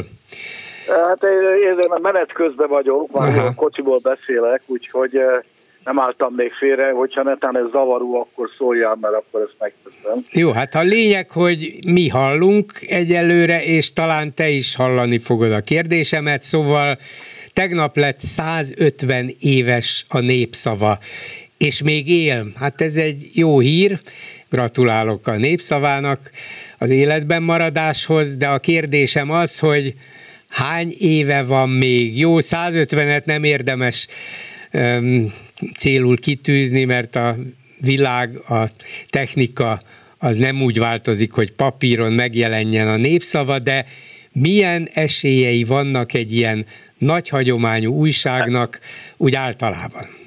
Először is, Gyurikám, azt ajánlom neked, hogy mostanság ne nagyon köszöntsél föl senkit. Ha az lesz az első kérdésed, hogy meddig fogsz még élni, Igen. akkor lehet, hogy meg fognak sértődni. Én nem sértődök meg, mert pontosan tudom, hogy mire vonatkozik a kérdésed. Ezzel együtt ezt a tanácsot fogad meg nekem, vagy fogad el tőlem. Meddig fogunk élni? Hát nézd, nagyon-nagyon nehéz helyzetben van természetesen alapvetően az ellenzéki sajtó, nagyon nehéz helyzetben van a print sajtó, Magyarországon különösen nehéz helyzetben van a print sajtó, ezért nagyon nehéz jósolni is. Ma Magyarországon, ugye te ugyanúgy tudod, mint én, összesen kettő darab, kettő darab országos terjesztésű napilap van, nyomtatott formában, a Népszava és a Magyar Nemzet. A Magyar Nemzet az ugye egy egészen másfajta megítélésen esik át, és én egyáltalán nem szurkolok azért, hogy a magyar nemzetnek baja essék. Arról nem vagyok teljes mértékben meggyőződve, hogy a magyar nemzetnél nem azért szurkolnak, hogy nekünk bajunk essék. Nem minden esetre annak, szurk, annak szurkolhatnánk, hogy a magyar nemzet nyerje vissza régi önmagát, akár nyomtatott formában is. Igen, természetesen zavar a jelenlegi magyar nemzet, de ha nekik ez a fajta újságírás, amit én nehezen tartok újságírásnak, e, fontos, és ez élteti őket, ám legyen, e, de azért azt gondolom, hogy azok az írások, amelyek megjelennek az, abban az újságban, de beszéljünk a magyar nemzetről, beszéljünk a népszaváról.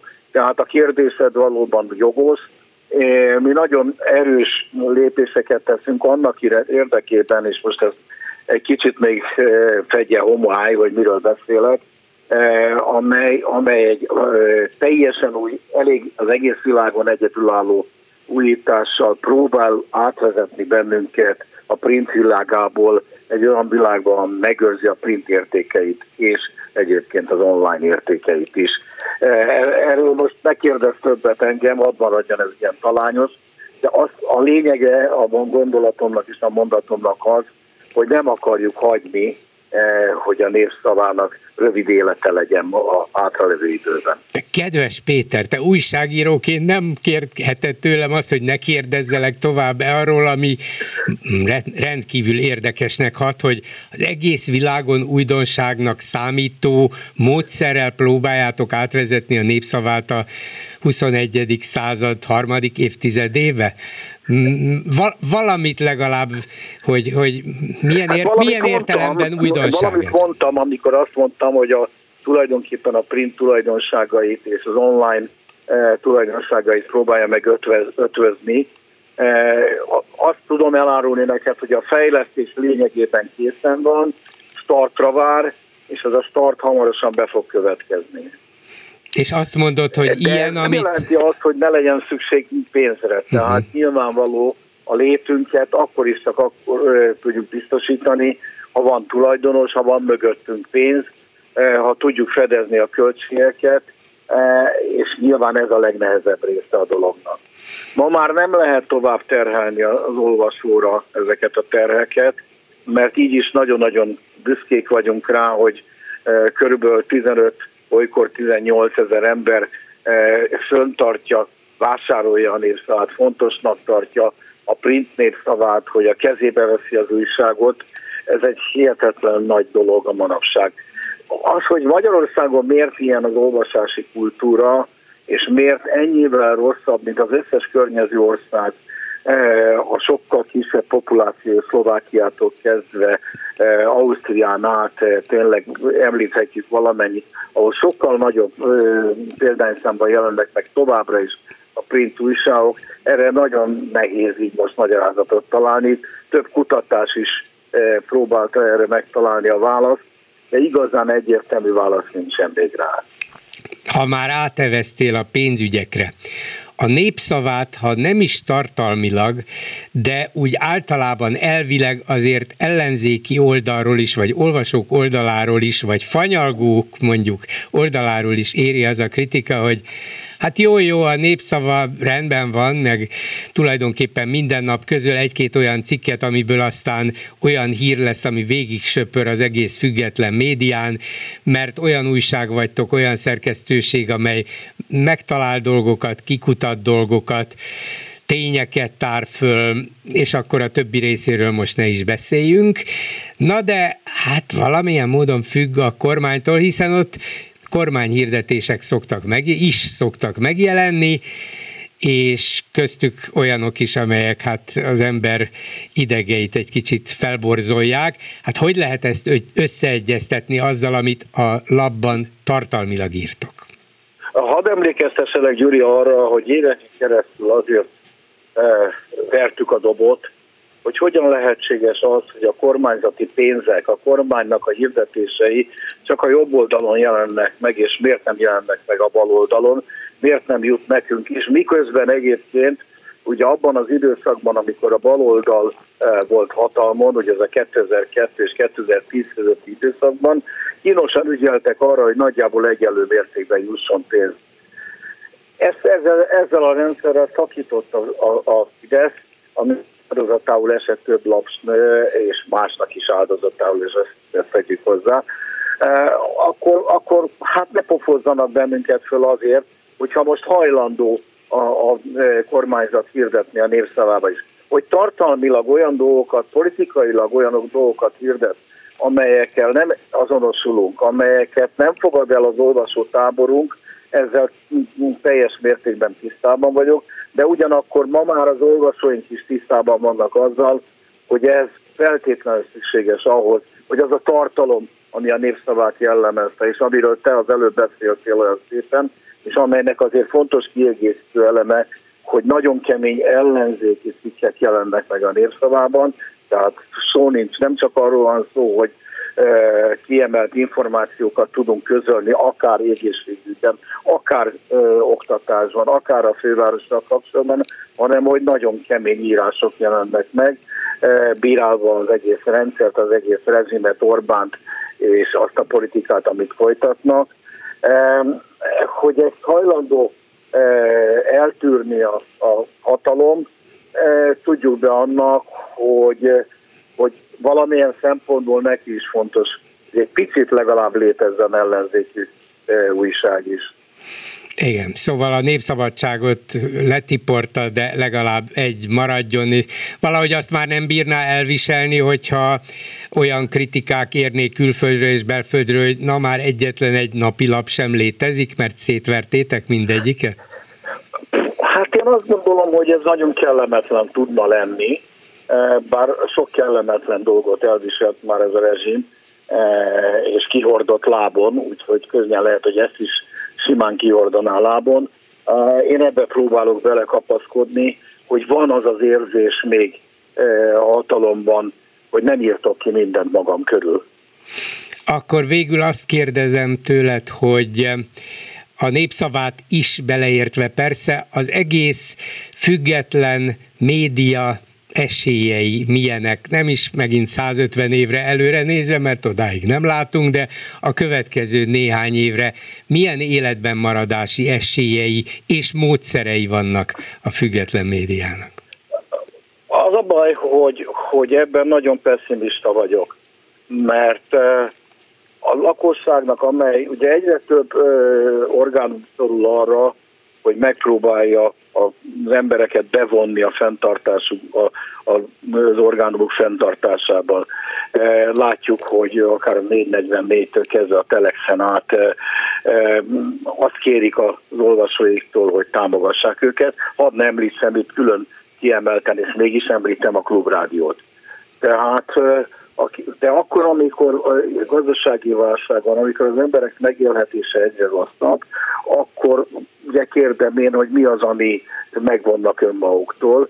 E, nagy eséllyel az, hogy a támogatást, vagy az, azt az olvasást, azt, a, a, a, amiről le tudnak mondani, mert meghallgatják a, esetleg a, már hova tovább nem tudom, hogy hol hallgatják meg, de esetleg még ne fennmarad néhány e, független portál, és azon elolvassák a híreket, én azt gondolom, hogy ez a nyilvánosság erőteljesen, a független nyilvánosság erőteljesen szűkölni fog a továbbiakban is.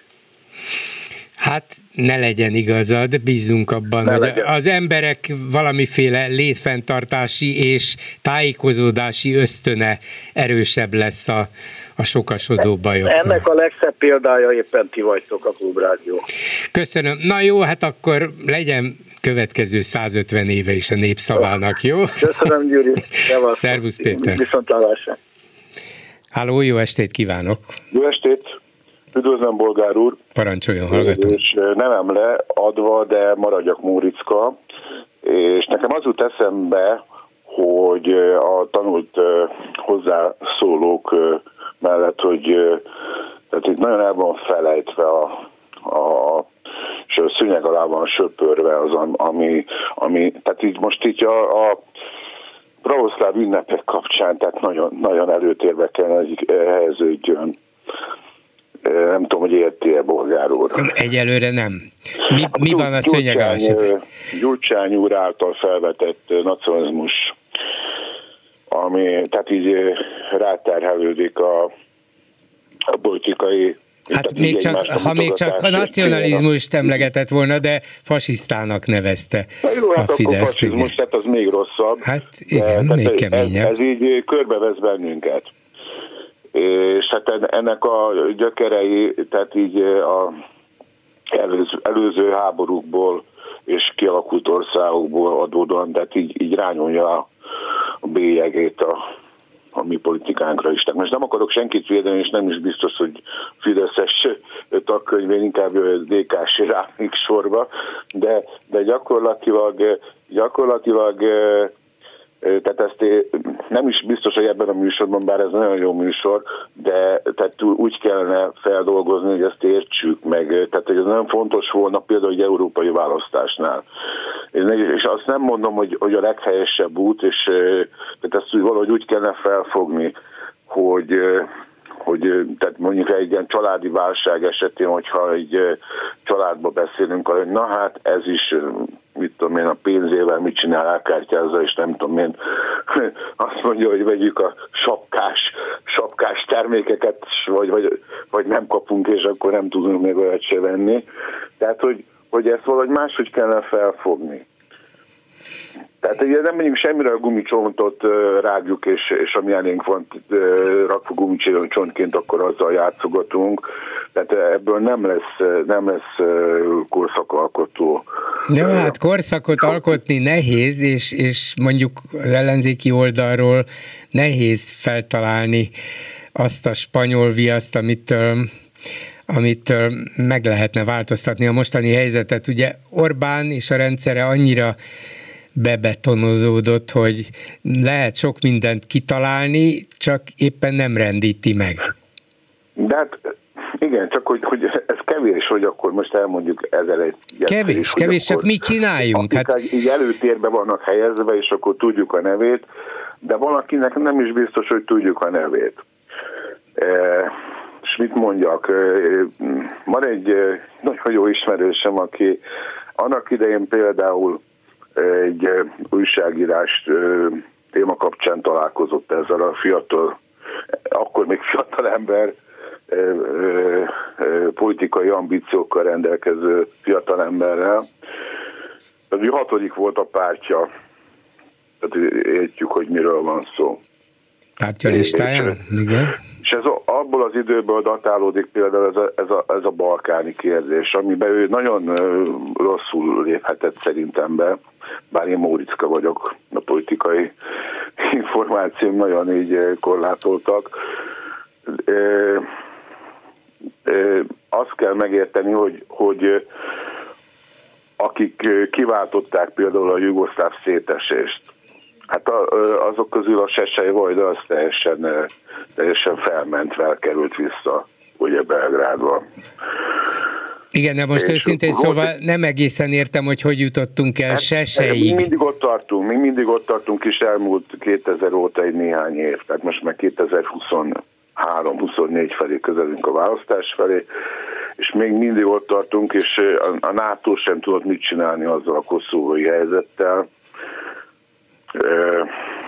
Hát, hát mondom, nem, még mindig nem egészen értem, hogy mire akar kiukadni, de hát, látja hát, még a NATO sem. Igen. úr mondja, hogy ezt, ezt a fasizmust, de ez így nem csak, hogy ezt benne vagyunk nyakig, de nem csak minket Magyarországot érint, hanem a környező országot. Hát jó, jó, jó, értem, akkor most már kezdem érteni. Sőt, nem csak minket, és nem csak a környező országokat, hanem még az amerikai Egyesült Államokat is, ott is elindult egy olyan erősödő mozgalom is, meg, meg közfelfogás is, meg, meg üzenetsor is, meg, meg politikusok felbukkanása olyan politikusoké, akik, akik valamiféle amerikai fehér nacionalizmust erőltetnek, és ennek alapján próbálják megtalálni a válaszokat a problémákra.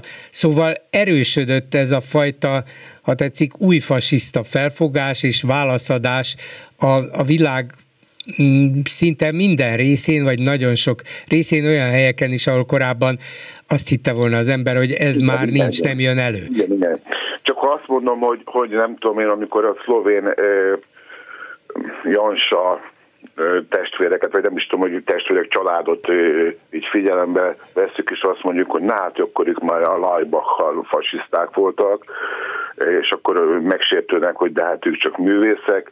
Na mindegy, tehát most már politikusok is voltak, meg már le is mondtak, meg nem választották újra őket, vagy a horvát esetben, hogy a válog, a, a labdarúgó válogatott környékén mindig eh, bizonyítottan ott vannak ezek a, a úgymond szurkolói mm, persze, és támogatói persze, fasisztoid dolgok. Hát, usztaságnak hát, is, meg csetnikeknek is vannak szellemi és gyakorlati a, örökösei. Igen, igen, a, a csetnik, csetnik vonal az pedig pont ellentétesen valami más.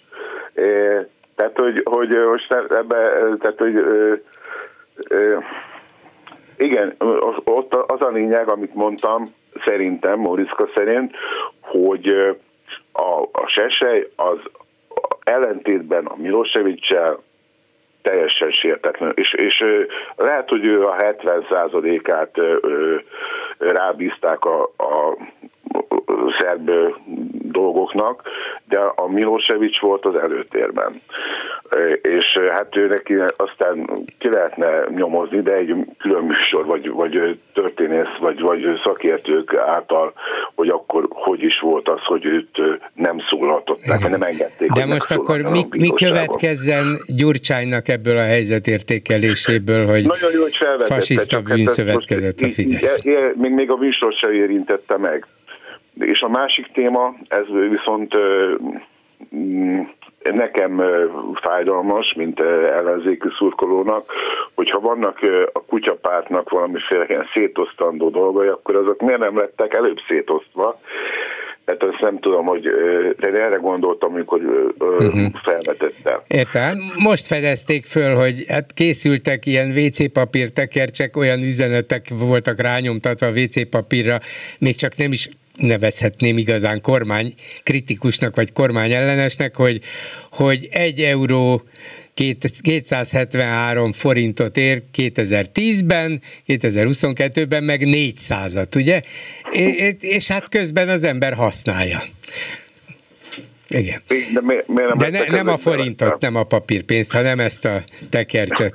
Szóval, a, a, de hogy miért nem volt ez meg? Állítólag, vagy valami olyasmit olvastam róla, hogy talán későn készültek ezek el, már nem tudták, nem is tudom, hogy hogy adták volna, vagy hogy terjesztették volna, milyen Jó, fajta kampányban. Szóval nekem, elfeküdt egy raktárban, és most fedezték föl, hogy ez megvan. Bocsánat, hogy közövág. Moriszkaként esetleg az jutna eszembe, hogy amikor voltunk az Euróvízos Dalfesztiválon, és akkor én, tehát mondjuk szurkoltam, a, a fellépőknek is voltak is nagyon, nagyon jó fellépőink, akik majdnem, hogy megközelítették azt, hogy, hogy Magyarország rendezi meg a következőt mondjuk rá, és akkor az volt, hogy csak azt ne. Arra nem leszünk képesek. Uh-huh. Tehát, hogy jó a részvétel, fontos a részvétel, de nehogy már Magyarországon kell egy újabb Euróvíziós valamit megrendezni. Hát azért Európa bajnokságokat szívesen rendezünk, sőt, csak megfelelő műsorszám legyen, nem feltétlenül dal, hanem, hanem mondjuk kézilabda. Hogy, tehát, hogy valaki úgy áll hozzá, hogy tehát vannak ezek a tekercsek, de nehogy szétosszuk pont most, amikor nyakunkba zúdul egy csomó, csomó probléma. Az is lehet. Köszönöm szépen, hogy hívott. Viszont hallásra. Viszont hallás. Háló, jó estét kívánok! Jó estét kívánok, Baranya Edith vagyok. Hát én is ehhez a WC papír kérdéshez szeretnék hozzászólni, mert én próbáltam rákeresni az interneten, de rögtön összeomlott az egész internet, úgyhogy még a műsort sem tudtam eddig követni sajnos. Na, de nem ettől hogy, omlott össze, gondolom. Tudom. Hogy, a, hogy tulajdonképpen ez a két falkú kutyapártnak a gyázmánya. Nem, nem, nem, nem, nem, nem. Nem, hogy pontosan kirendelte, ezt nem lehet kivenni legalábbis az eddigi információkból, de valamilyen ellenzéket támogató, vagy csoport, vagy magánember rendelte ezt de meg. hogyan jutott hozzá a két falkú kutyapárt, Az, hogy, hogy valaki megvette ettől az illetőtől, vagy illetőktől ezt a 370 ezer tekercs WC papírt, és tárolta egy ideig, majd szólt a kutyapártnak, hogy itt van, odaadom ingyen. Aha. Értem. Hát nem Most ők, talál, értem, nem ők találták ki ezt az egészet. kutyapártnak a támogatottsága miért nőtt az utóbbi hetekben kétszeresére? hát talán nem ezzel függ össze. Mert... Hát az ajándékoztogatás, azt tudjuk, hogy néha a választókra. Igen, de Egyébként szerintem a választók... Az a választók most, talált, most találkoztak szerintem vele, és nem is a maga valóságában, hanem inkább csak az interneten, hogy jé, ilyen is van, és osztogatták, de, de valószínűleg de hát nem ettől interneten osztogatta a kutyapárt? Nem, nem, a valóságban, de gondolom annyi tízezer embert nem találtak meg egyszerre, csak néhány százat vagy néhány ezret. Mert egyébként ez egy jó befektetés lehetett volna, hiszen a WC papírnak az ára az utóbbi egy évben a kétszeresére emelkedett legalább, úgyhogy Igen, de gondolom... aki befektette a pénzét, az jól fektette be volna, ha... ha eladta volna, de ingyen adta. De hát elég homályos ez a történet egyébként szerintem. Gondolja? Tehát egyébként az ellenzéki választók vásárolták, vagy nem, ilyesmit is olvastam, akkor, akkor miért a kutyapártnak adták, hiszen a kutyapárt szerintem nem ellenzéki párt. Hát micsoda, hát ellenzékinek ellenzéki hát még lehet, hogy... Összefogás, mert arról nem volt, hogy a hatpárti összefogás támogató ellenzékiek vásárolták ezt. Hát azok... ebben nem vett részt a kutyapárt.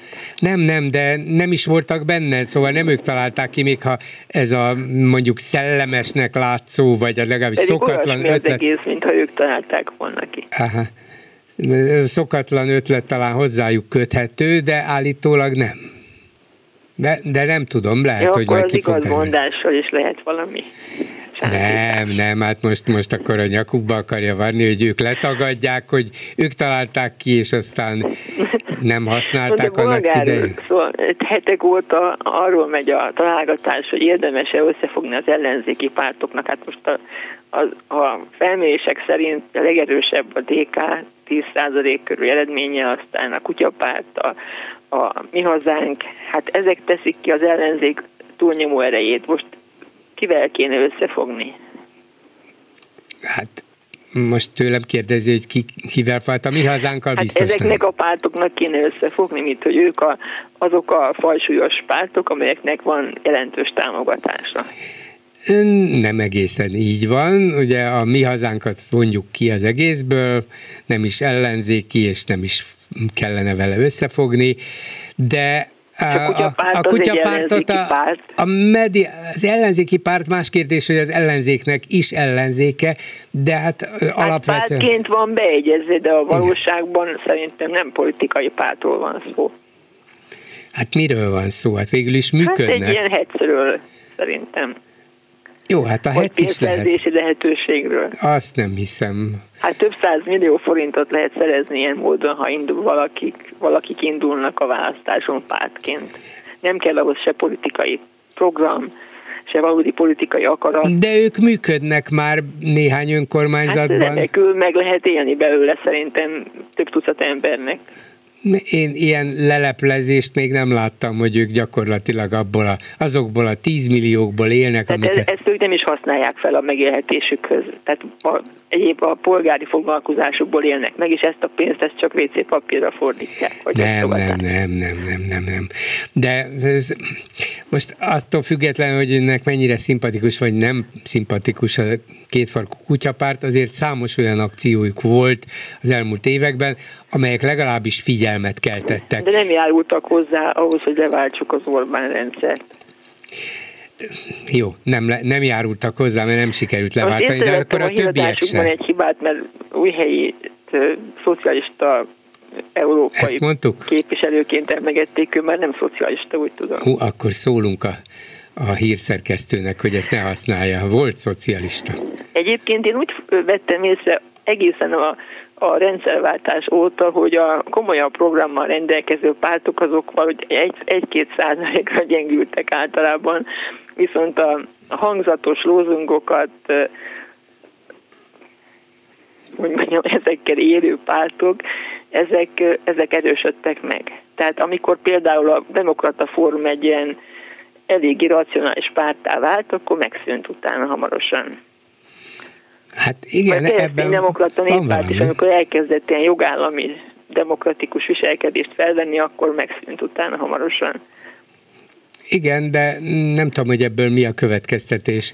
Hát mert... az, hogy sajnos azt látom, hogy az ellenzéki szavazók se sokkal, hogy mondjam, jártasabb a demo, jártasabbak a demokratikus politizálásban, mint a Fidesznek a szavazói. Tehát ilyen pártokra szavaznak, mint kutyapárt, meg, meg mi hazánk, vagy hát gyurcsánypárt, ami hogy mondjam, a gyurcsány, ugye, amikor 2% és 5% között voltak, akkor elkapaszkodtak a szocialista pártra, követelték, hogy az ő jelöltjeik indulhassanak a egyébként a támogatottságuknál nagyobb arányban egyéni képviselőjelöltként.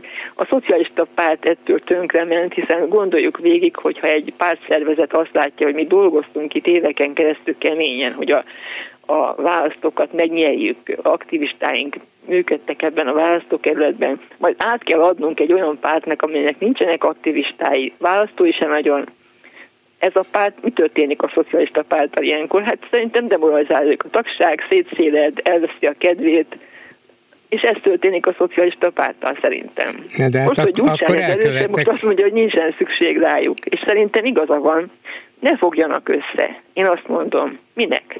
Na de akkor mi lesz, ha nem fog senki senkivel össze? De hát ha összefognak, az is reménytelen. Tehát mit lehet elérni, ha a Fidesz így is a legerősebb? Nem tudom. Ha összefognak, egymást, egymást teszik tönkre, egymást járatják le, egymást hiteltelenítik. Ne, Akkor induljon mindenki a maga programjával, és amennyi támogatást aztán, kapnak, annyit kapnak. Abból aztán az következik, legalábbis a legutóbbi felmérés szerint, hogy az európai parlamenti választáson az ellenzékből a, a DK, a a Momentum és a kétfarkú kutyapárt jut be. Mondjuk a kétfarkú kutyákat Hová? a mediánon kívül, az Európai Parlamentbe, de a kétfarkú kutyákat a mediánon kívül senki annál, nem érte ilyen magas. Úgy csinálják Magyarországnak a presztisét gyömöszkölni lefelé, mint ahol van. Hát akkor még, még egy kicsit a ellenzéki pártok is hozzájárulnak ehhez. Uh-huh. Nem kutyapárt, az fog felszólalni, meg a mi hazánk, hát szerintem csodálatos. Szerintem elszórakoztatná az európai parlamenti képviselőket is, nem? Elég szellemesek tudnak hát lenni. Hát valószínűleg. Tehát én, én azt gondolom, hogy például új helyi szegény, és sajnálom, hogy kilépett a szocialista pártból, mert ez csak egy, egy dolgot érte, egy, egyféleképpen magyarázható ez, hogy ő a DK-ba készül. Uh-huh. Mert ugye szeretné magát újra választatni képviselőként, párt nélkül ez nem megy, hiszen pártokra szavaznak. Hát melyik pártban? Tehát akkor, vala, va, akkor val viszont valamit jobban tud a DK, mint az MSP. Hát vagy pedig az MSP egy olyan jelöltöt tett, hogy mondjam, tervez indítatni, vezet, listavezetőként, aki erősebb jelölt, mint Újhelyi. És Újhelyi úgy gondolta, hogy azt az egy helyet, amire esélyük van, azt akkor nem ő nyerné meg. Hát ezt nem tudom meg, hogy minek hát alapja. Ott van Andor László az Aha, elnökségben, igen. ugye hát ő EU biztos volt. Tehát valószínűleg neki nagyobb az elismertsége például legalábbis az hát, EU-ban biztosan. Az igen, de a választók itthon fognak választani, és az a kérdés, hogy új helyit vagy Andor Lászlót ismerik-e jobban, vagy melyikben bíznak jobban, és az már nem biztos, mert Andor de hát valószínűleg nem Andor a nyilvánosság előtt. tehát én mondjuk a ezredfordulók közül, és amikor olvastam a cikkeit, én azt mondtam, hogy ez az az ember, aki alkalmas lenne Magyarországon miniszterelnöknek, és hát ő még azt is tudja, hogy mi az, hogy szociáldemokrácia, amit még a, a önmagukat szociáldemokratáknak nevezők nagy része sem tud Igen. Magyarországon. Jó, hát föl kellett volna építeni, talán még nem késő ez sem. Köszönöm szépen, hogy jelentkezett. Viszont hallásra. Viszont hallásra. Mit írnak a Facebook kommentelőink, Lőrinc Saba? Szia Gyuri, köszöntöm a hallgatókat. Mindenek előtt nem gondoltam volna, hogy ilyen brit komédiába illő helyzet alakul ki, hogy a WC papír lesz a legfőbb témánk. Egy 2020 hát elég szokatlan, nem? Még 2020-ban a koronavírus járvány idején olvastam egy cikket egy ausztrál újságról, amelyik öt lappal megbővítette a, a példányszámait, azzal feliratta, hogy szükség esetére. De a kommentekről. Orbán keresete azért eléggé megmozgatta a kommentelőket, és egy összehasonlítást írt fel gyakorlatilag a kommentelő, amelyben arra hívja fel figyelmet, hogy ha az átlagkereset és a miniszterelnöki fizetés arányát nézzük, akkor, az Or- akkor Orbán fizetése a magyar átlagkereset tízszerese. A finn, miniszterelnök, finn miniszterelnöké pedig a finn átlagkereset ötszöröse. Ilyen alapon Orbánnak fele annyit kellene keresnie, mint a finn miniszterelnöknek. Igen, de minden alapon egyszerűen csak nominálisan Orbán a tizedik legjobban kereső miniszterelnök az EU-ban, miközben ugye a magyar Minek jövedelmi viszonyok a 25-26. Igen, igen, igen, tehát nagyon szép hátulról ezőst élvesnek lenni, annyira nem örülök neki, de hát ez van. Az állami TV M1, M5 csatornájából a Fidesz által uralt további 6-8 csatornából, a Kesma 500 médiumából és egy csomó másból kormánypropaganda árad, mondja a kommentelő. Aki csak ezeket nézi, akaratán kívül is agymosott lesz. És erre nincs jobb kifejezés. Hát igen, hogy mossák az agyát, és ez a cél, az biztos. Aztán kaptál egy újabb kritikát, most nem azért, de a színén Fidesz hangokat... Te, te ezt olyan élvezettel adod elő nekem minden nap, hogy már nem megint tagadom, kaptam egy nem kritikát. Tagadom. Na tessék, mondjad. Most nem azért, de a, szirén, a szirén, szirén Fidesz hangokat rendszeresen felhív a drága bolgár úr. De milyen szép kifejezés, szirén Fidesz hangok. De először is nem én hívom őket, hanem ők hívnak minket. Uh, igen. Egy másik komment, ez, ez sokkal érdekesebb. A fideszes politikusok nem félősek, bátran mernek, nem csak hülyének látszani. Putyin tűzszünetéről is született egy gondolat. Putyin, tűz, szünet, tűz, szünet. Igen, de a tüzet hagyjuk is, igen, legyen csak igen, szünet. Igen, ez, ez számomra is megfelelő lenne. Ezt a kifejezést nem egészen értem, és hogy minek kapcsán merült fel, de hogy 60 pusztába kiáltott szó, ez is jól hangzik. És van egy technikai kérdés is. Elszórakoztatják magukat abszolút, a abszolút. nem? Egy technikai kérdés is felmerült. Mi alapján dönti el a Facebook egy komment relevanciáját? Gondolom erre az, arra gondolt a kommentelő, hogy nem látja a saját ö, ö, hozzászólását az esetben, és az arra adott reakciókat. Mi is észleljük ezt a problémát, és már jeleztük a Facebook illetékeseinek, de egyelőre választ még nem kaptunk rá. Hát jó, Ennyi de majd lesz válasz is egyszer. Köszönöm szépen. Ezzel a megbeszéljük mai műsora véget ért. Készítésében közreműködött Zsidai Péter, Lőrinc Csaba, Erdei Tünde, Simon Erika és Csorba László, Bolgár Györgyöt hallották, viszont hallásra jövő héten.